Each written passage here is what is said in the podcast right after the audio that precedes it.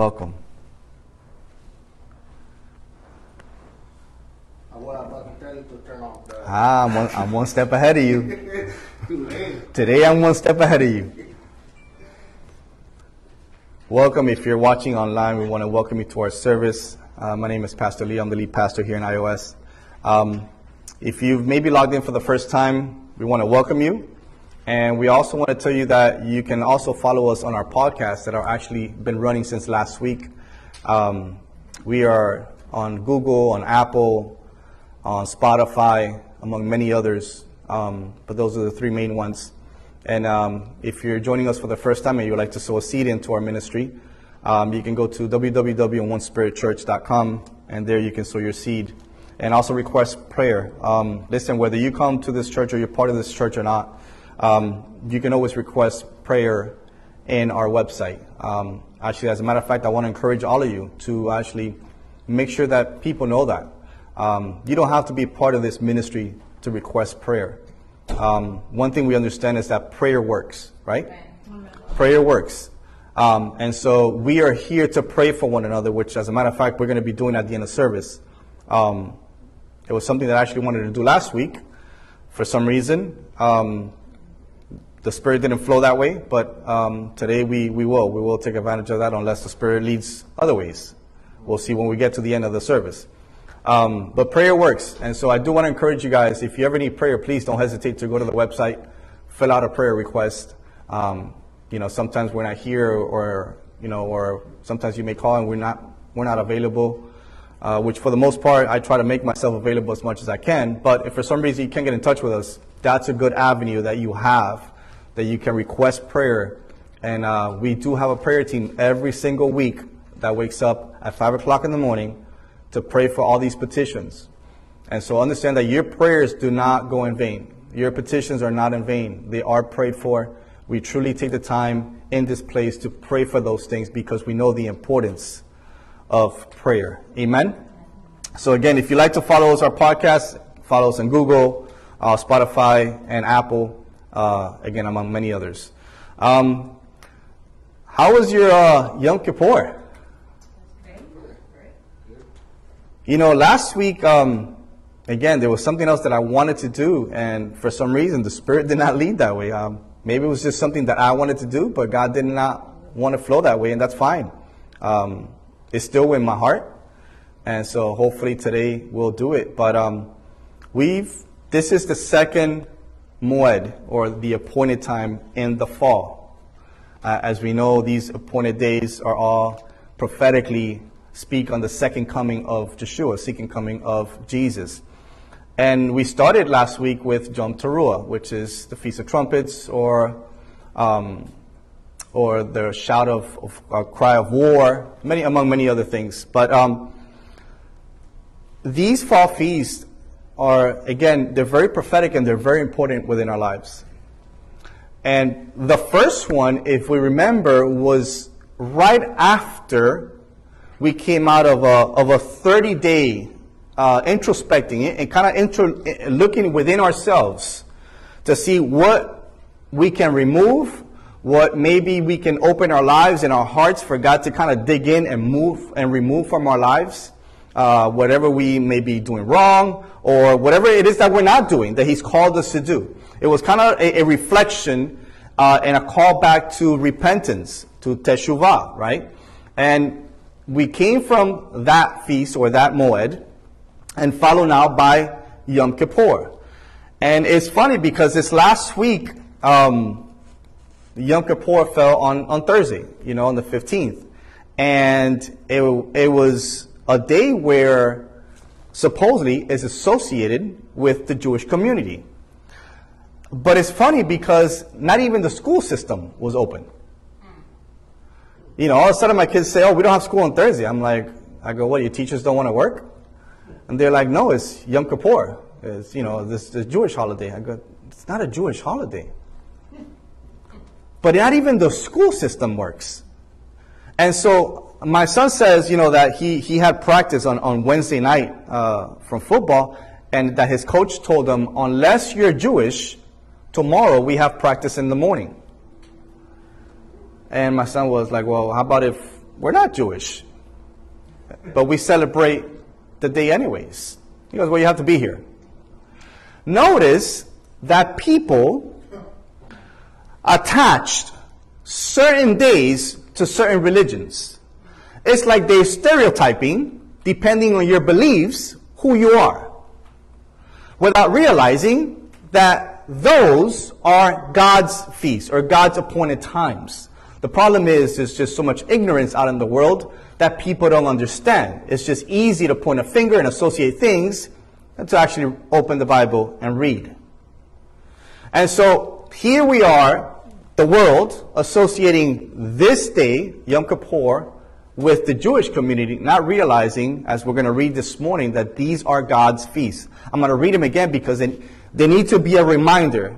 Uh, I know us in here know this already, but maybe you're watching live and you might be a little bit confused or on the on the fence of whether these are God's feasts or these are Jewish feasts. Well, this morning I'm going to clarify those things, and we're going to take everything back to Scripture as we always do, because that's how you prove things in Scripture. Scripture interprets Scripture. Simple as that. I don't need to give you fancy words. I don't need to give you things that I might have studied. No, Scripture interprets Scripture. So we'll go into that in a minute. But why did we celebrate Yom Teruah last week?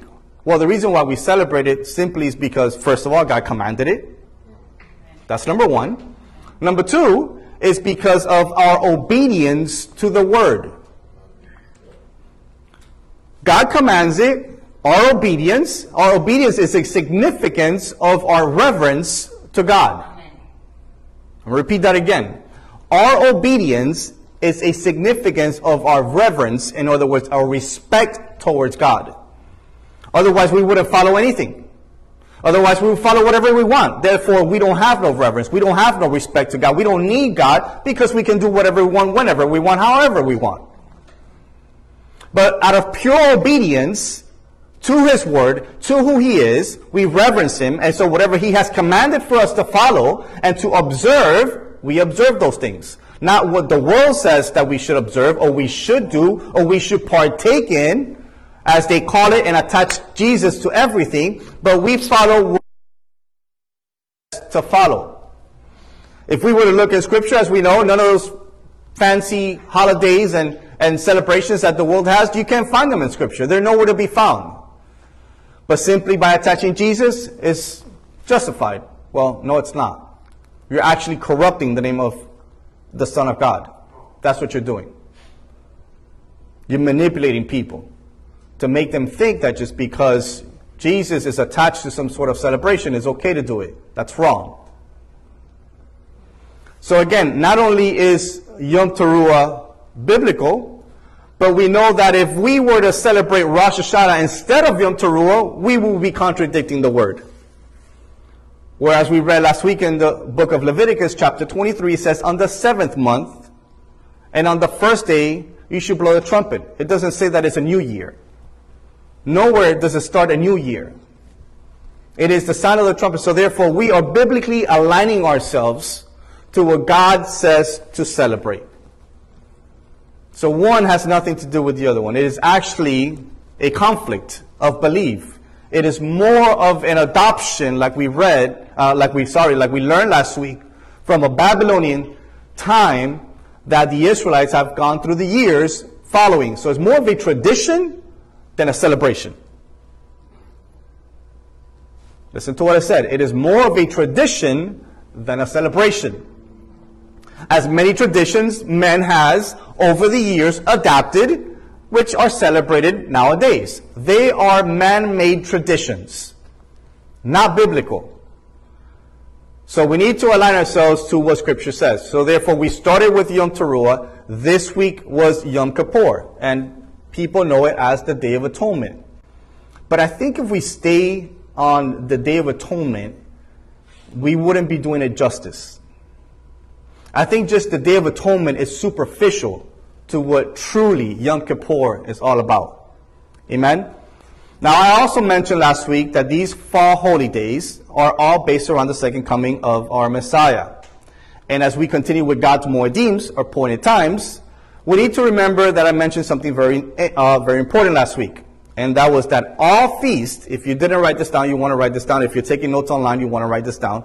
All feast days are moedims.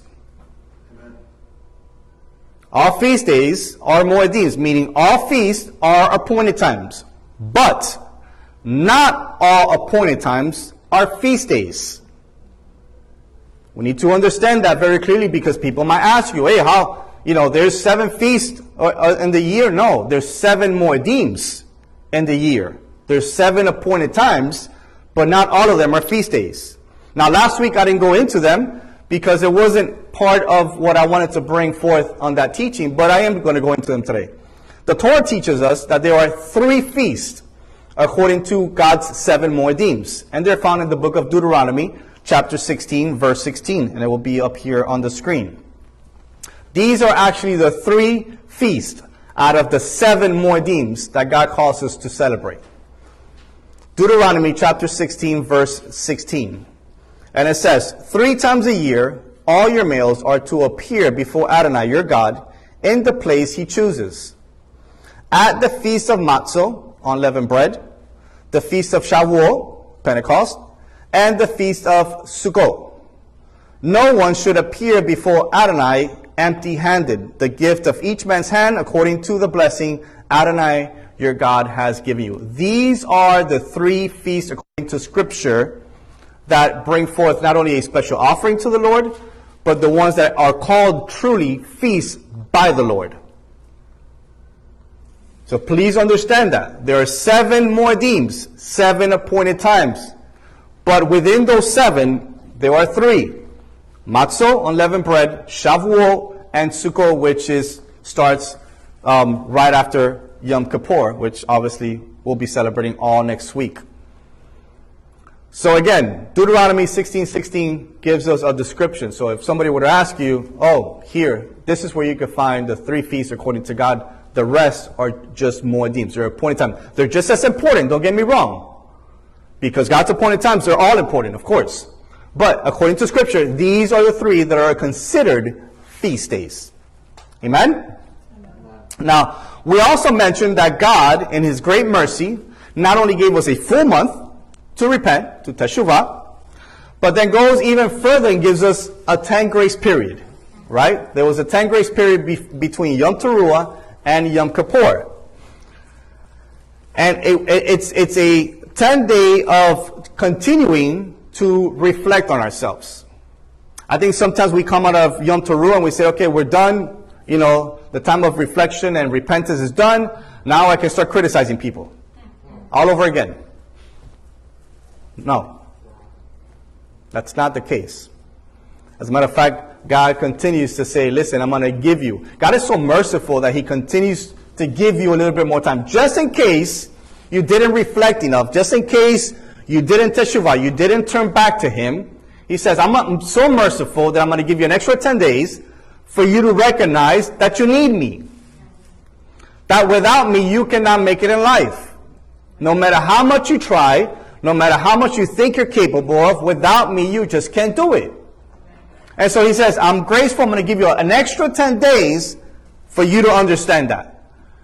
Because when Yom Kippur gets here, that is the day of atonement. That is the day that basically, listen, you need to fully have understood that now it's time for just plain out forgiveness and that's it. And you just literally turn back to me. If you continue about your ways, if you continue to do what you're doing and think everything is okay, you're going to have a reality check sooner or later. And you might not like that reality check. And so I'm giving you 10 extra days before we get to Yom Kippur. Now, Yom Kippur, it's mostly associated with fasting. Right? People talk about, oh, it's 25 hours of fasting, no food, no water. Can I tell you that is also man made tradition?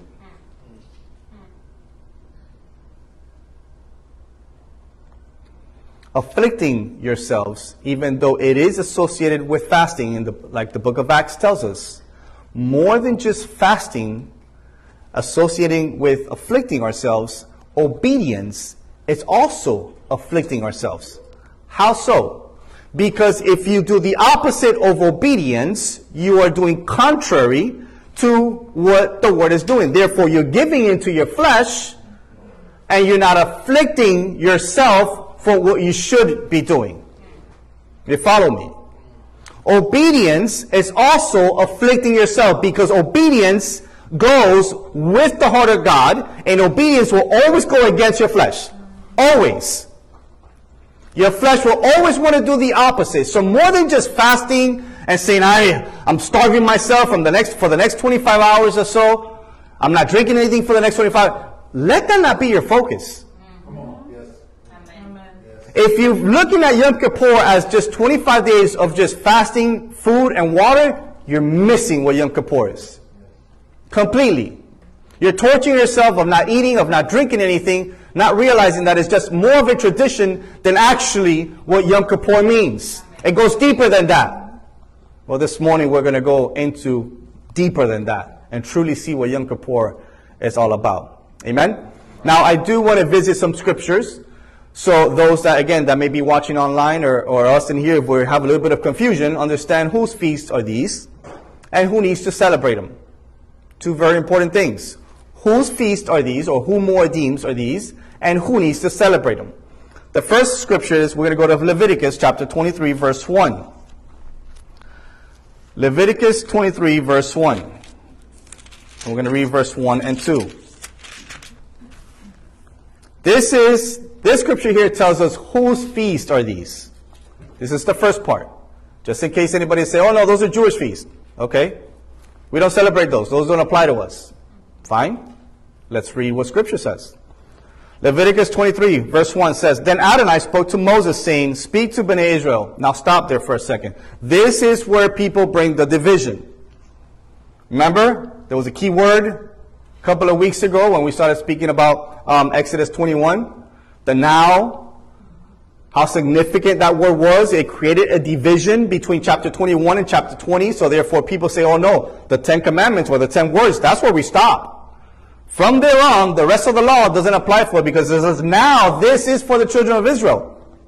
That's, I'm not Jewish. I'm not Israel. Well, if you know anything about scripture and you read the New Testament, which modern Christianity and everybody else holds themselves to, well, guess what? The book of Romans says that you've been grafted in. That's what grafting in means. Now you are Israel. You may not be by blood, but spiritually you are Israel. So now what I'm about to read applies to you. If you understand that, if you believe in the New Testament, like you people say, oh no, Jesus came to do away with. The New Testament is what we hold on to. Okay, fine. You want to hold on to the New Testament? As we spoke last week, not only are you following Torah, because Torah is instructions, so you're following the New Testament, you're following Torah. But now we're going to clarify that the Old Testament also applies to you because if you're grafted in, this is talking to you this morning. Amen? Leviticus 23. So start from the beginning again. Verse 1. It says, Then Adonai spoke to Moses, saying, Speak to Bnei Israel and tell them, These are the appointed Moedim of the Jews, of the Christians, of the Catholics, of every other religion you want to attach that to. No, it says, These are the appointed Moedim of Adonai, the Lord's, which you are to proclaim to be a holy convocations, my Moedims. So whose are they? The, Lord. the Lord's. They're not a specific religion. They are God's Moedims, God's appointed times. Now let's go a little further down, verse 26.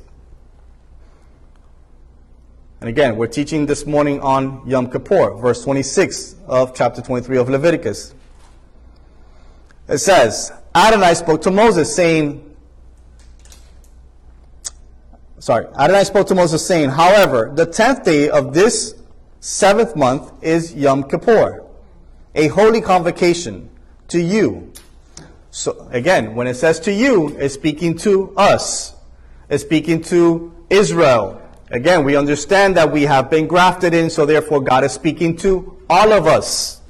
Amen? Amen? So again, again, this seventh month is Yom Kippur, a holy convocation to you. You are to afflict yourselves. Here is where people stop and say, okay, it's just about a fast. We understand that Yeshua, we understand that Jesus was, was our ultimate atonement. I understand that part. He was our, our our substitute. But, but I am associating Yom Kippur with just fasting, afflicting myself. Because again, the New Testament speaks on afflicting ourselves as fasting. But little do we know that if we just afflict ourselves by fasting, again, like I mentioned earlier, we are missing what Yom Kippur is all about.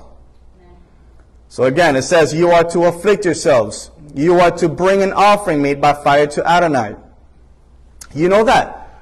Even though, again, in Yom Kippur is a tradition to fast for 25 hours, right before Yom Kippur, you are to have a feast in celebration to what's about to take place.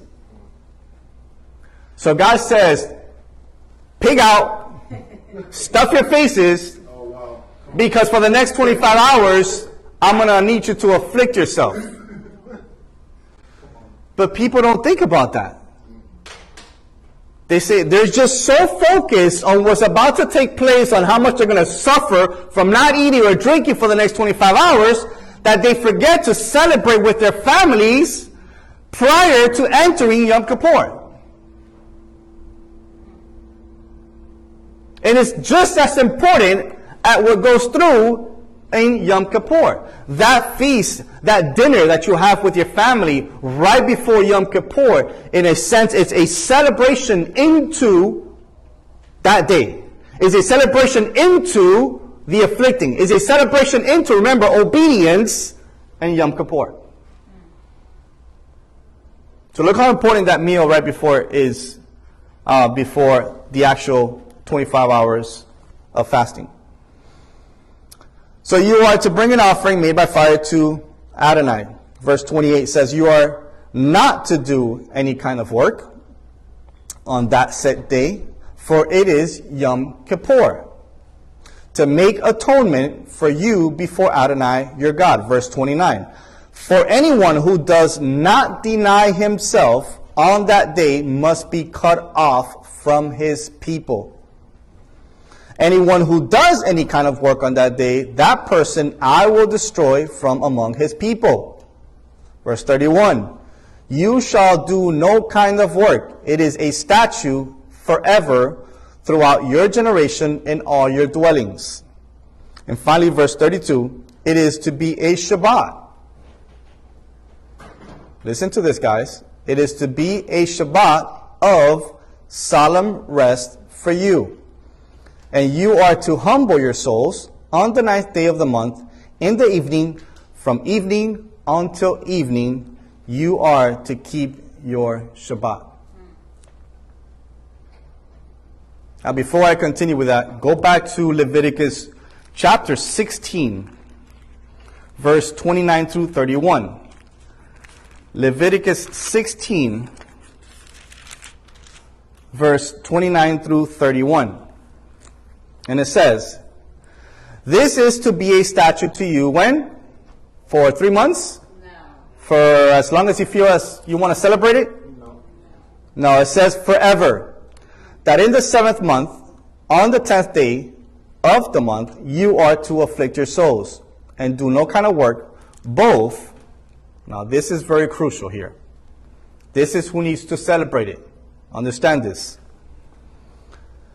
Both the native born Jews and the outsider dwelling among you, Gentile, grafted in. So here in scripture, we see that this obviously is not by no means a Jewish holiday, like people claim it to be.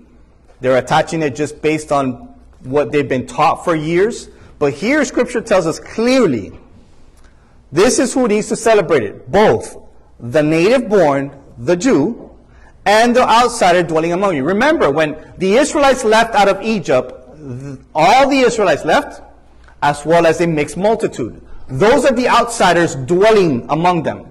And so therefore, this specific day, this specific holiday, or holy day, it is to be celebrated by not only the Jewish community, with they've been since the beginning of time, but also us that been grafted in and understand now we are spiritual Israel. So therefore, it is our job as well to celebrate this day according to scripture. Leviticus 16, 29 to 31. It says, us, the outsider, are to celebrate it. And verse 31 says, is a Shabbat of solemn rest again to you, and you are to afflict your souls. It is a statue forever. So we see again through all throughout the book of Leviticus that this is not only associated with the Jews, but also those like us that have been grafted in as spiritual Israel. It is our job as well to celebrate it the same way the Jews celebrated, because it's not their holidays, it is the Lord's.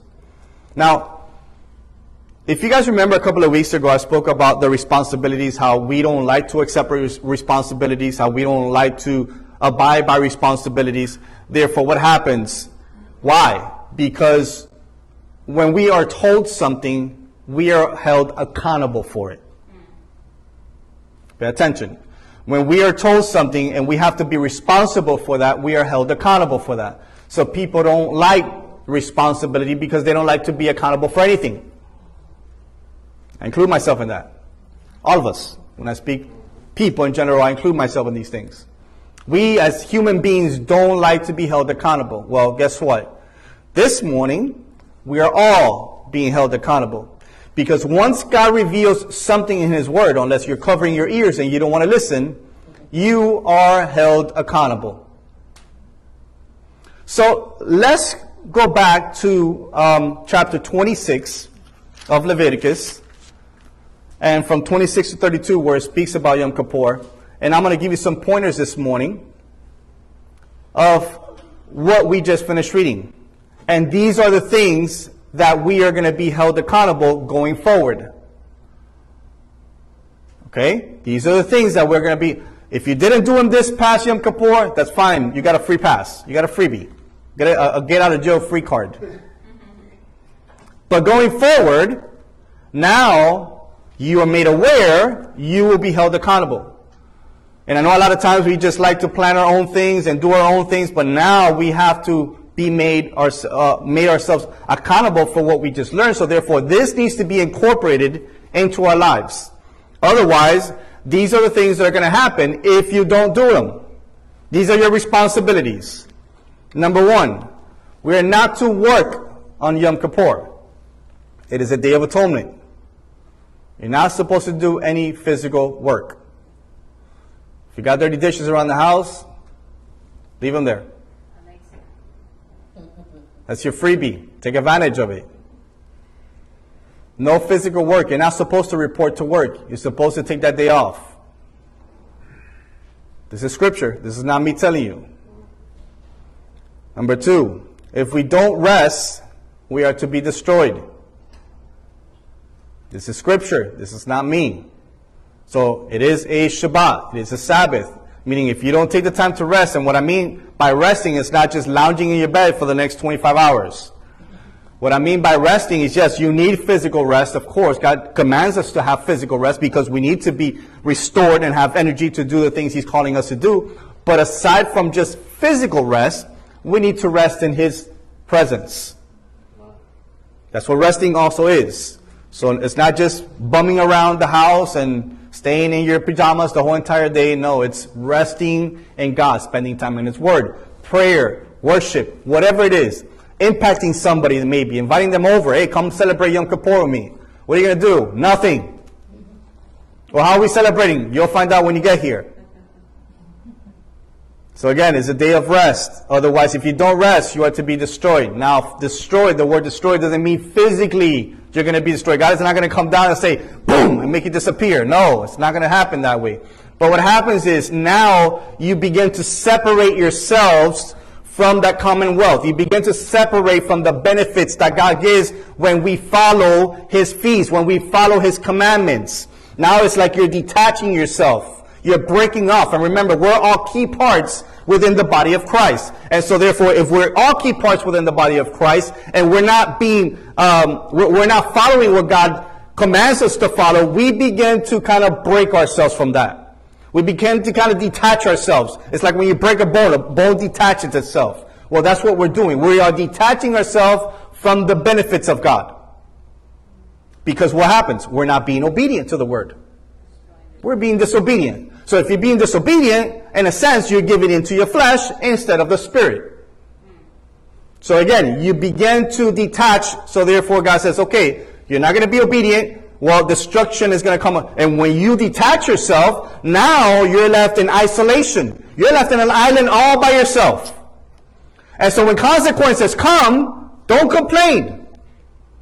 You're the one that detached yourself. Nobody told you to do so. You took it upon yourself and saying, you know what, that doesn't apply to me. I don't feel like following that. Well, you detached yourself. Now, the destruction that comes, that God says in His Word, applies to you. Because you're no longer part of it. There has to be consequences for detachment. Why? Because if there is no consequences, how will we ever attach ourselves back? How will we ever attach ourselves back if there is no consequences? If we detach ourselves and God just lets us be and we do whatever we want until the time passes and then when we feel like it, come back into His presence again, what do we need God for? There needs to be consequences. It teaches us, it realigns us back to what God is telling us that we should follow. So again, it is a day of atonement. It is a day of rest. Not only physical rest, but spiritual rest. Three, it is a permanent statue from God. This is not for a period of time. This is not when you feel like celebrating it or not, or because your neighbor says that you're all of a sudden you're, you're just Jew, you're too Jewish. No, this is a statue forever, a permanent statue from God, not from a religion. Do not allow people to stereotype you on what you believe. Don't let them do that. Don't let them all of a sudden attach you to a religion because of what you believe. That goes contrary against the heart of God. God is not about religion. God is about relationship. And religion and relationship don't get along. Religion detaches itself. Relationship attaches itself. Amen? So again, it's a permanent statute from God. Number four, it is to be obeyed doesn't matter of your location. So if you say, well, you know, I used to celebrate that back in my old house, but you know, I moved over here and the neighbors here are kind of, you know, a little nosy and they want to know my business and they want to, well, guess what? It is your job to celebrate Yom Kippur wherever you go. Even if you go on vacation, guess what? You are to celebrate it. If Yom Kippur falls within that week of your vacation, you are to celebrate Yom Kippur in the midst of your hotel room, in the midst of wherever you're at, you are to celebrate Yom Kippur. Just because you go on vacation, you don't scratch Yom Kippur off the year. How would you like if God scratched you off the book? Well, you don't want to follow? Fine, you detached yourself. I'm going to scratch you off. Sorry, Alex. Nah, not getting a freebie this time, buddy. Sorry, Edwin. You want to detach yourself? Scratch. Manny? Scratched. Erica? Scratched. For laughing. For laughing. No, guys, wherever we go, we are to continue because it is a statute forever from God. So it doesn't matter where we go, we are to celebrate it out of pure obedience for God, out of pure reverence for God. Or are you considering your vacation more important than God? Wasn't God the one that provided for your vacation in the first place? So why are we putting our, our, our priorities all mixed up? We get to choose where we put God. We, we kind of fit him in our schedule when we feel like it. Oh, you're important today because I need you, but next week I'm on vacation. I'm going to release everything. I'm going all out. YOLO. Without you. Without you. You stay back here in my house. When I come back, I'll reattach myself again. But in the meantime, I'm detaching myself. You only live once, God. Remember that. Guys, wherever we go, it is a permanent statute. It needs to be obeyed no matter the location. Number five, it is a Shabbat, a complete rest. Remember, no physical work. It is a Shabbat. You are supposed to spend time with God. It's not just any day. It's not just any other celebration. This is one of the most important days of our year. It needs to remind us what Jesus did for us. What he did, who he was. So again, is a Shabbat. We are to afflict ourselves. Remember, more than just fasting for 25 hours, like it's more of a, a tradition, afflicting is out of pure obedience. We need to follow this feast, or this moed, better said. We need to follow this day, this appointed day by God. We should follow it to the T. And so these all things that I'm mentioning here are all in the six scriptures that we just finished reading. You can go back later and read them again. Leviticus 23, verse 26 to 32. These things that I'm telling you are all in there. So again, we are to afflict ourselves. And last but not least, it is a complete day. Sunset to sunset. Remember, God sees days as sunset to sunset. Not the way you and I see it from 12 a.m. to 12 p.m. or whatever it is, from the morning to night. No. It's from sunset to sunset. Amen? So those are the seven things out of those six scriptures that we just finished reading that are that go along with Yom Kippur. Now, like I said earlier, most people center Yom Kippur around the fact of a fast, a physical fast. But if we were to do that, we will miss the mark of what Yom Kippur is all about. Again, we will be staying on the surface. It, that, that's just a superficial way to look at Yom Kippur. So more than afflicting, listen to me, if you're taking notes, more than afflicting, even though it's in the scripture, more than afflicting, you should be feeding. I'm going to repeat that again. More than afflicting, you should be feeding. What do I mean by that? More than afflicting yourself physically or doing this fast for these 25 hours, you should be feeding your inner you, your spirit, that is what Yom Kippur is. It's an internal. It, it, it, goes with the forgiveness of what Jesus did on the cross for us. He became our atonement. But feeding our spirit within these 25 hours, understanding what He did for us and not take it in vain, not take it lightly. So more than just afflicting ourselves physically of fasting, we should be feeding ourselves spiritually. Look what scripture says. Isaiah 58 verse 9 through 10, 9 through 11, sorry. Isaiah 58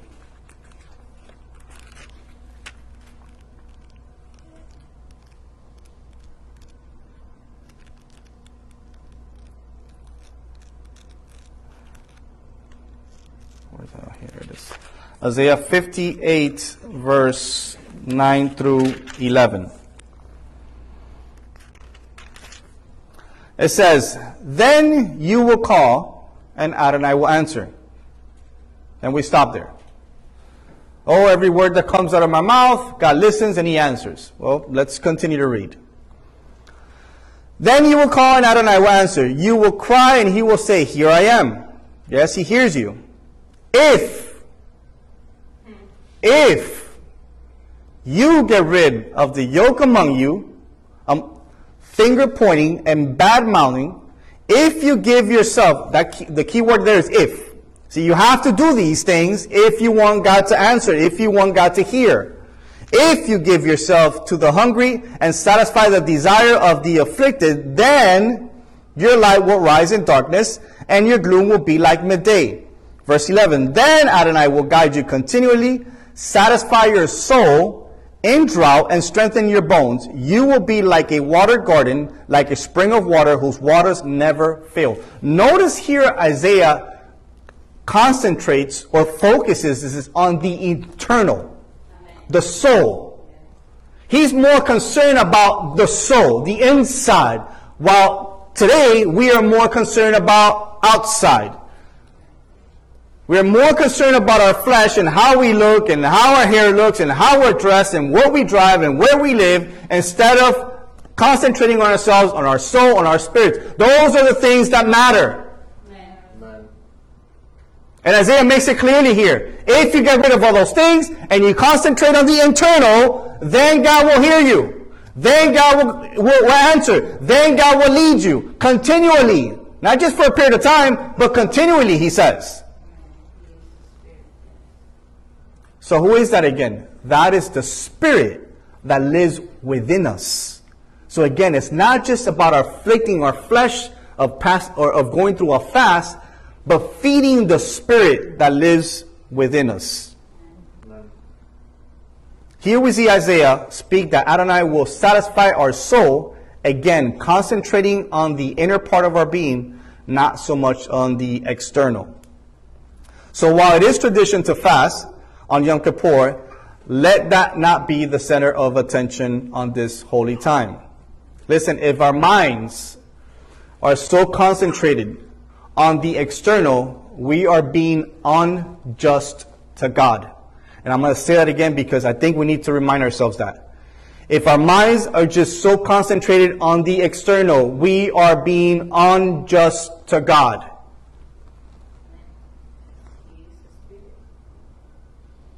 We are being unjust to God because we're not paying attention to the inner spirit, the spirit of God that lives within us.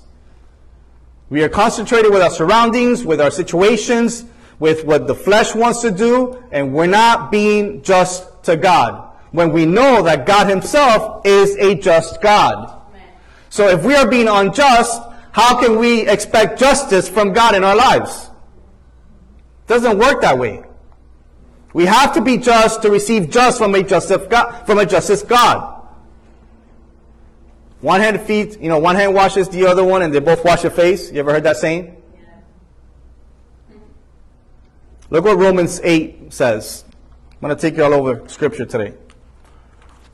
Romans 8. Uh, verse 7 and 8 says, For the mindset, pay attention, for the mindset of the flesh is hostile towards God. There it is. Right there. You're being unjust. If your mindset is all on the flesh, you're being unjust to God. Told you, we'll take everything back to Scripture. I'll show it to you in Scripture. If we're just concentrating on ourselves, on everything that we have to do, on everyday life, we're being unjust to God.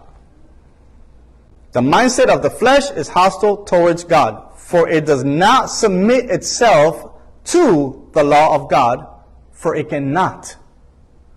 So those who are in the flesh cannot please God.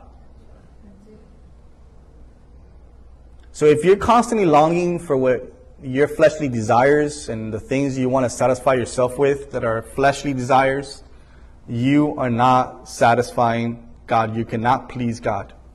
It's impossible. Scripture says it is impossible. You're not being just to God. And I don't think God deserves that, honestly, guys. I think God has been too good, too faithful to us for us to re- repay Him in such ways. So again, afflicting is not just a fast, physical, but it is more out of obedience to God which obedience itself is also afflicting ourselves.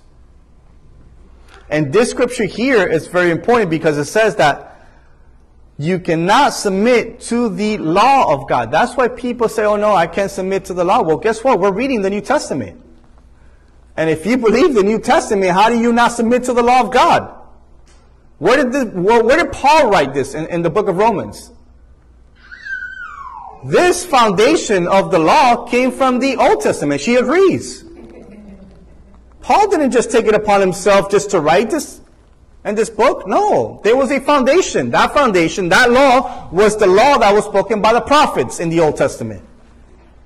There is no division. There is no separation. It is the same law. Again, simply fasting is not the main objective of this holy day. It is more than just a physical fast. It is a lot deeper than just fasting. Listen, Yom Kippur is about a relationship between repentance and atonement. Yom Kippur is a relationship between repentance and atonement. What did we just finish celebrating? Yom Teruah. What was it before Yom Teruah? 30 days of repentance.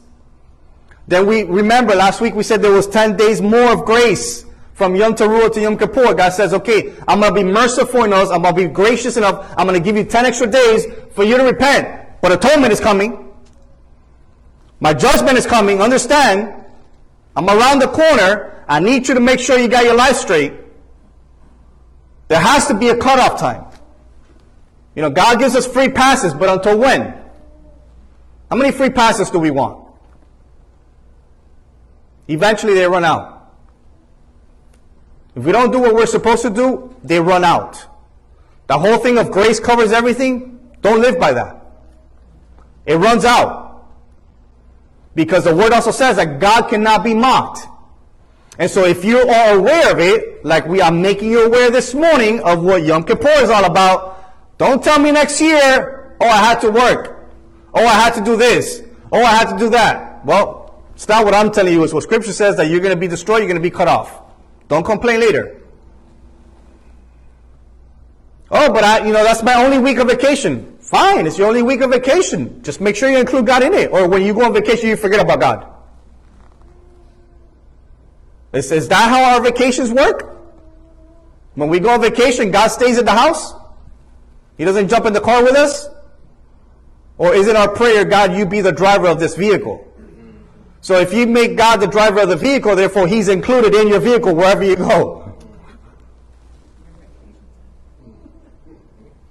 Again, your vacation is because God allowed it for you to take that vacation. Now, please don't miss this. This is very powerful. Atonement, as, as we said, Yom Kippur is a relationship between repentance and atonement. If you're taking notes, you want to write this down. Atonement can be broken down as at one meant. We can break the word like this at one meant. When we look at this phrase, we see the connection between the word atonement and Joshua. The word meant, and you can look it up, it is a word, M E N T, which is the ending of a tone, forms a noun from an adjective. Whenever you add the word meant to a word, it creates an adjective into a noun. So now a tone, adding meant, is also can be looked as a noun. Now what is a noun? A noun describes a person, a place, a thing, or an idea. Think about what I just said. A noun describes a person, a place, a thing, or an idea. So when we add the word meant to atone, person, Joshua, place, Calvary, thing, atone, an idea, it was God's. So we see Joshua in the word atonement. Not only in the action and what he did, but who he is. It was in his nature to come into the world and become atonement for your sins and my sins. He was added to remove your sins. That should get you excited, guys. Because he became your atonement. He fulfilled what you and I were supposed to suffer. So what a perfect, better atonement than that doesn't exist. That's why he's considered the perfect Lamb of God. Because he is atonement itself. It was an idea from God, but God knew all along what atonement was going to be. It was going to be his son.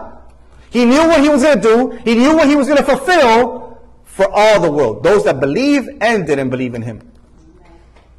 He didn't pick and choose people. I'm grateful and I'm thankful that he didn't pick and choose people because I don't think I would have been included in those people. So we see atonement, Joshua, Jesus being all over this word, not only of what he did, but speaking of the nature of himself as well. The literal application of Yom Kippur is repentance. Listen to me the literal application of Yom Kippur is the repentance leading to denying the flesh that is against the law of God.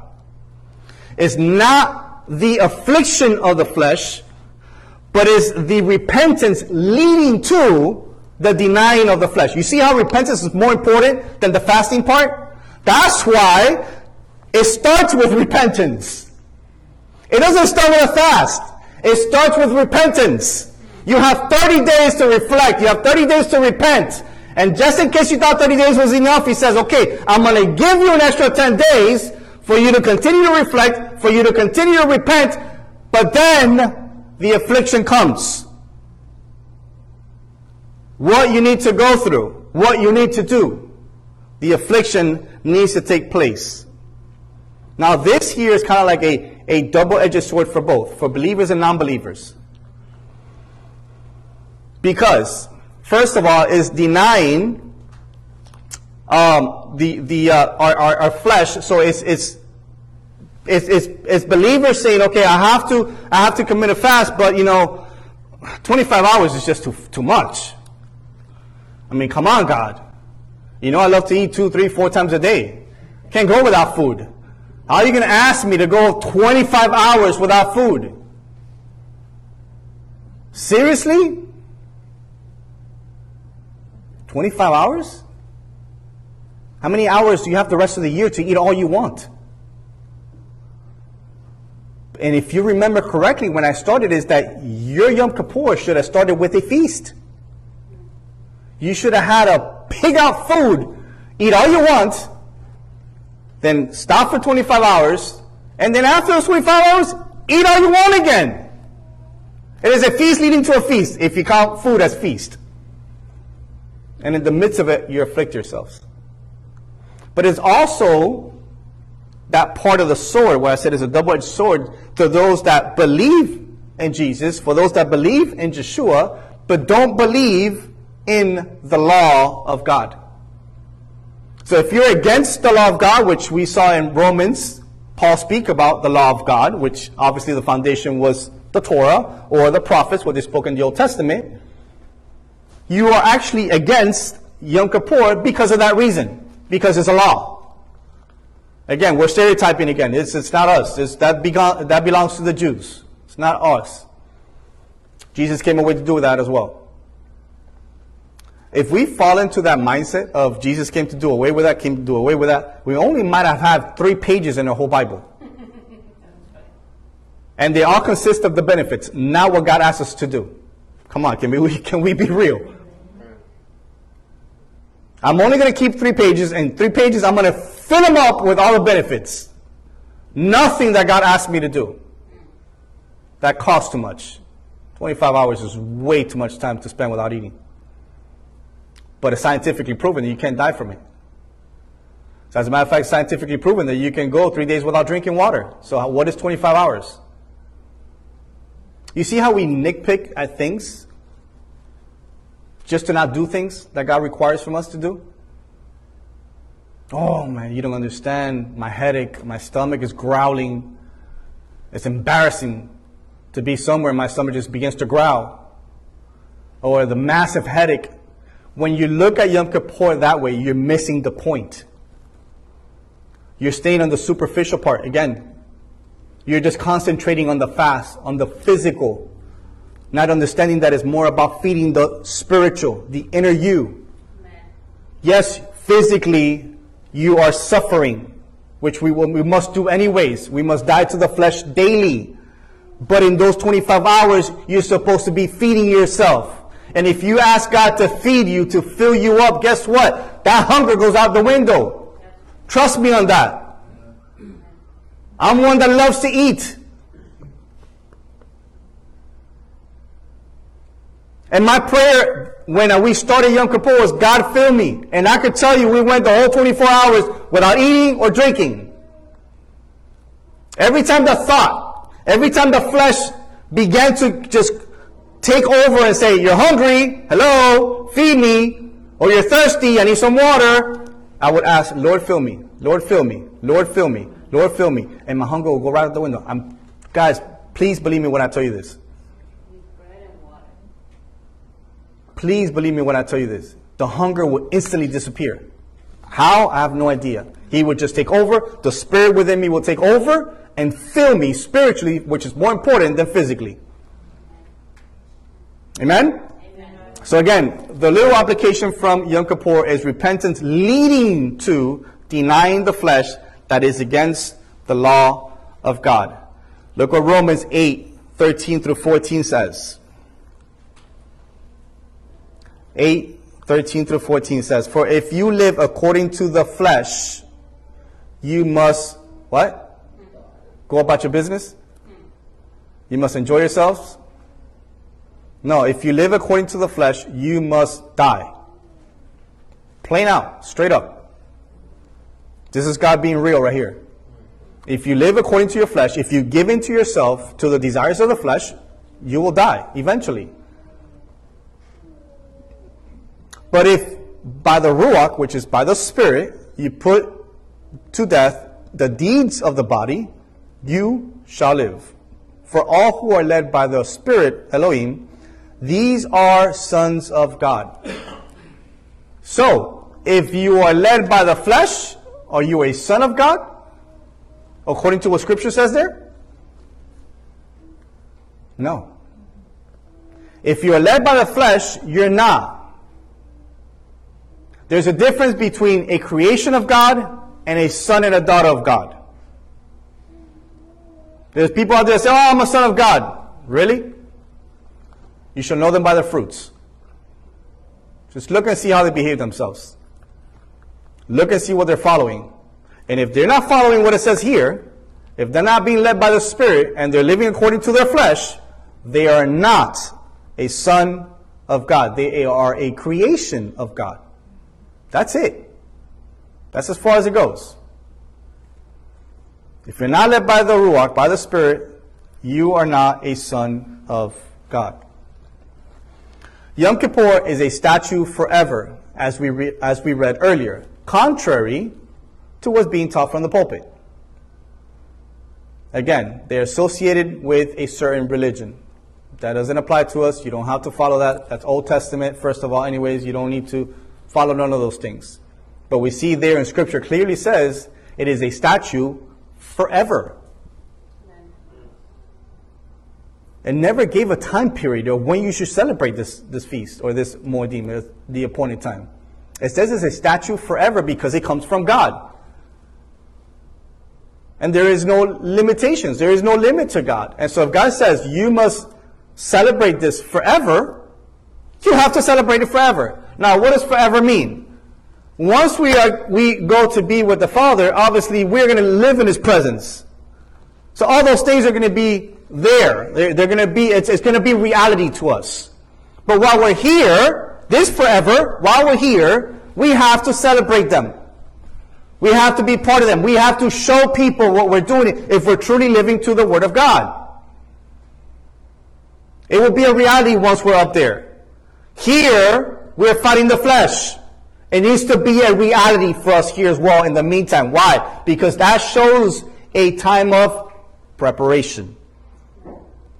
We are constantly preparing ourselves. It's not just one uh, one time a year, God, when we when Yom Kippur comes. Okay, I'm I'm preparing myself this day because I know that Jesus was the perfect atonement, and I ask for forgiveness. He cleanses me, He washes me, and that's it. I don't have to look to Yom Kippur until next year again. No, this is a continual. It needs to be done every single day, even if it's not Yom Kippur. Understanding that yes, He was your atonement, He was the perfect Lamb of God, but it needs to be a continual part on your behalf to continue to repent, to continue denying your flesh, and to continue submitting to the Spirit. It's a continual process. It's not for a certain type of the year, uh, a certain time of the year, but yeah. Amen? So again, Yom Kippur is a statue forever. And I'll begin to close with this, and of course I'm going to talk for another hour, but that's fine. It almost seems as Yom Kippur culminates what the sixth month of the Hebrew calendar began, the month of Elul. And what Yom Teruah also followed. We had 30 days to repent. Then we had the, the, the uh, Moed of Yom Teruah, Day of Trumpets. And then here comes Yom Kippur 10 days later. So it almost seems as Yom Kippur pretty much covers what we started 40 days ago. Right? We had 30 days and then an extra 10 days. 30 plus 10 is 40. Follow me. So we have 40 days to finally come to this day and say, okay, God, that's it. I'm done. I understand that Yeshua was my atonement. I understand what I need to do. I need to get myself right. Please forgive me and wash me, cleanse me so I can move forward to celebrating the Feast of all feasts, which is the Feast of Sukkot, which begins right after this. So then, Yom Kippur becomes an annual, listen to me, Yom Kippur becomes an annual renewed covenant that we are partaking in. Why do I say that? Because every year you have to renew it. You have to do it. So it's, it's a covenant, something that Joshua did for us, that he became for us. And so now every single year we renew this covenant with our Savior, knowing that he can come back at any minute, that he is our perfect atonement. And so we come into an agreement that he's the only one and so therefore yearly we say, Lord, we come before you. My past mistakes, please wash them. Here I am new. I need to become white as snow, free, uh, uh, free of every wrinkle, free of every stain, because that is the type of bride you're coming for. That is the type of church Joshua is coming for. No wrinkle, no stain. And so therefore these 40 days, we should use it to the best of our ability to become such bride? Or doesn't a, the bride prepare for the groom to the best of her ability? She wants to look as beautiful as she can on that day, the best dress, the best makeup, the best hairdo. Well, guess what? This is our preparation time. These 40 days is for us to be as clean as possible, cleansed by the, by the blood of the Lamb, removed from every wrinkle, every stain, so when He comes back, we can celebrate in Sukkot. The groom comes back for the bride, the feast of all feasts for seven straight days in Sukkot, knowing that He is our coverage. So again, it's a renewed covenant that we do every single year. Again, living a life of constant preparation for when our Messiah returns for his bride. So, Yom Kippur becomes the appointed day that highlights the purpose for mankind. Yom Kippur becomes the appointed day that highlights God's purpose for mankind, due by a renewed covenant that we do on a yearly basis. Now, the word atonement in Hebrew is the word kippurim, which we find in the Torah. The root word for kippurim is kafar, which is related to purify or cleanse. So look exactly basically means. It's a purification and a cleansing of our lives. It, it, it, it should, it should kind of like, as we're walking through life, the Day of Atonement, Yom Kippur, there should be a massive stop sign in our lives. We reach that stop sign, we stop, reflect, purify ourselves, cleanse ourselves from all iniquities, all impurities that we've been dragging all year, that we should not be carrying any further, going, moving forward into what God has called us to do, and then be able to move. It's a, it's a time of purification and cleansing. That's why I keep saying that Yom Kippur, it's so important, guys. Because it follows exactly what we just finished coming out of. A time of repentance, a time of teshuvah, to turn back to God. If we're turning back to God the same way we've been all year long, there's a problem. With all that unfilthiness on top of us, that's not the way, the way you turn back to God. Or, or, when you go meet with, with your significant other or, or wherever it is, or to your job, do you go filthy? Do you go dressed filthy? The same clothes that you wore maybe the day before or two days ago was full of sweat and everything else. Is that the same way you go to work? No. You go home, you take a shower, you put fresh clothes on, and then you go to work the next day.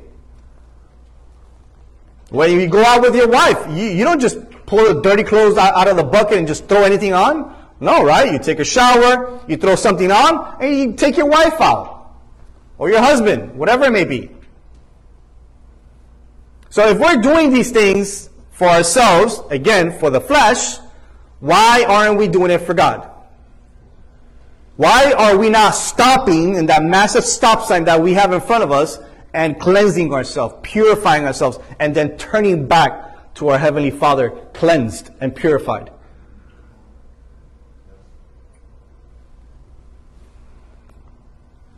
God sent His Son as the perfect sacrifice for the sins of the world, not for specific people, nor specific religion.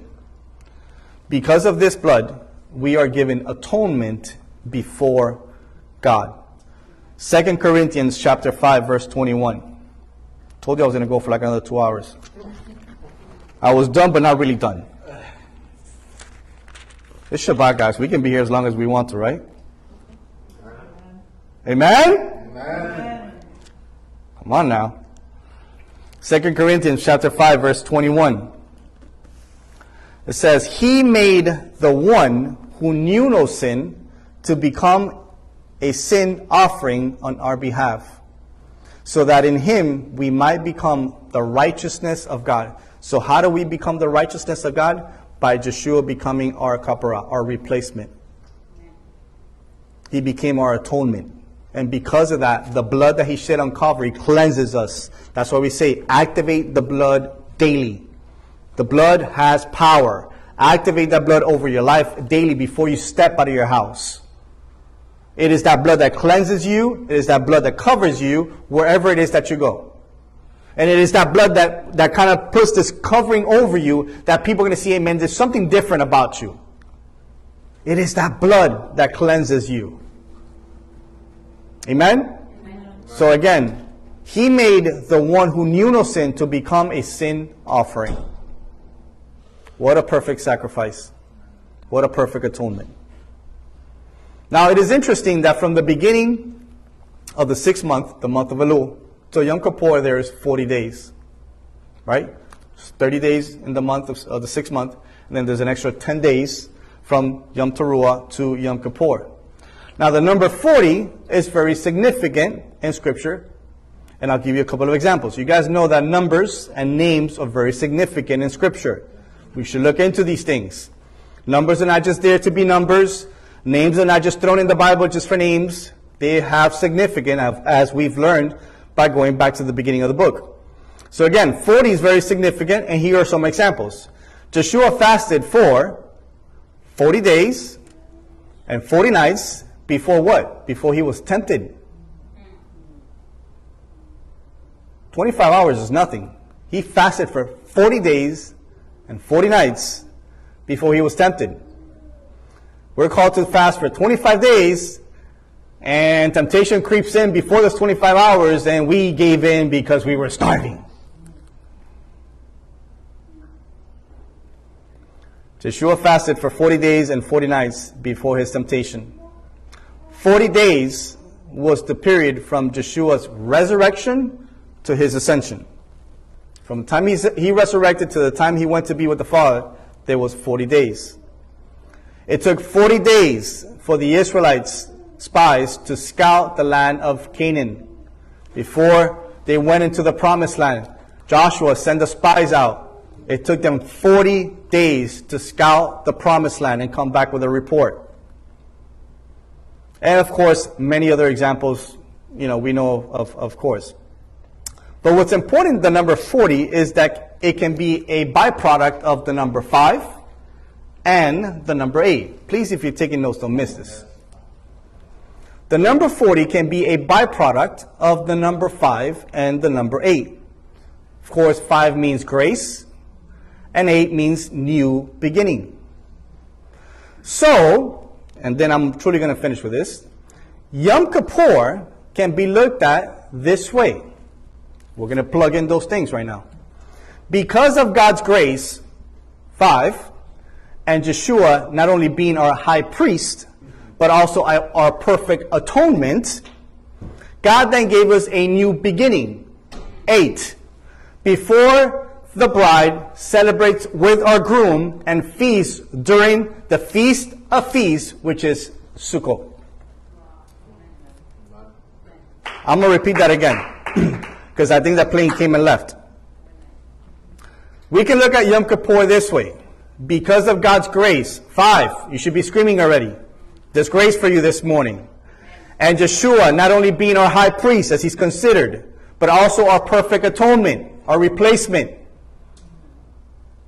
God then gave us a new beginning, eight, before the bride celebrates with the groom. He's the groom, we are the bride, and feast during the Feast of Feasts, which is Sukkot, which is what you do for seven whole days. You feast in the Feast of Sukkot.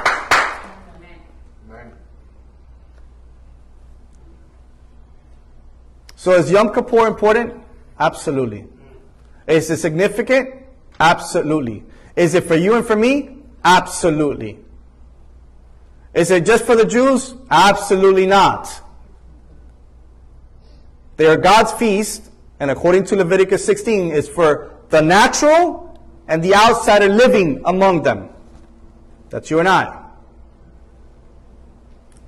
And then we'll finish reading this. Go with me to Psalms 130. We read this before the start of Yom Kippur in our house, and I thought it was very powerful. And so I want to share with you guys Psalms 130. We're going to read the whole psalm. It's only eight verses, so don't- go crazy. Psalms 130. We're going to read the whole psalm. Again, we read this um, before the, the start of Yom Kippur. It says, A song of ascent. Out of the depths I cry to you, Adonai. Lord, hear my voice. Let your ear be attentive to the sound of my supplications. What supplications? Prayers, petitions. If you, Adonai, keep the record of iniquities, my Lord, who could stand? Think about that for a second. If you will keep a record of all your wrongdoings, do you think you and I will be here today? No, that's why we needed atonement. That's why Jesus had to come in place. Otherwise, you and I would not be here. Verse 4 For with you there, for with you there is forgiveness. Praise God for that. So you may be revered. He offers forgiveness so you can reverence Him, respect Him, revere Him. I wait for Adonai, my soul waits. Again, remember what I mentioned and I've been saying all along today. Yom Kippur is not just afflicting yourselves externally or by fasting to the flesh. It's more about feeding yourself internally. We see it here in Psalms 130. I wait for Adonai, my soul waits, and his word I hope. You feed yourself with his word, that hunger that your flesh will want to take upon will go away. The problem is that people focus so much on the 25 hours of fasting that they forget about feeding the spirit. So then Yom Kippur is all associated with just a physical fast and not feeding the spirit. When feeding the spirit should be first, and then a physical fast should be second, because that's just that's just tradition. That's just something that you do afterwards. But feeding of the spirit, understanding what you must be doing within that day, within that holy day. My soul waits for my Lord, more than watchmen for the morning, watchmen for the morning. O Israel, wait for Adonai, for with Adonai there is loving kindness, and with him is full redemption. And he will, not maybe, not if he feels like it, he will redeem Israel, spiritual Israel, from all its iniquities. Amen. Come on, what a psalm. Let's go ahead and stand. I want to pray over this psalm because this is very powerful. I also, today, which we didn't do last week, um, I want for, for us to kind of come together and, like I mentioned at the beginning of the teaching, pray for one another because there's power in prayer. So, doesn't matter who you came with, just kind of like, oh, let's kind of fill the, the lanes between each other. Let's kind of tie each other all together. um, because after I pray for this psalm, I will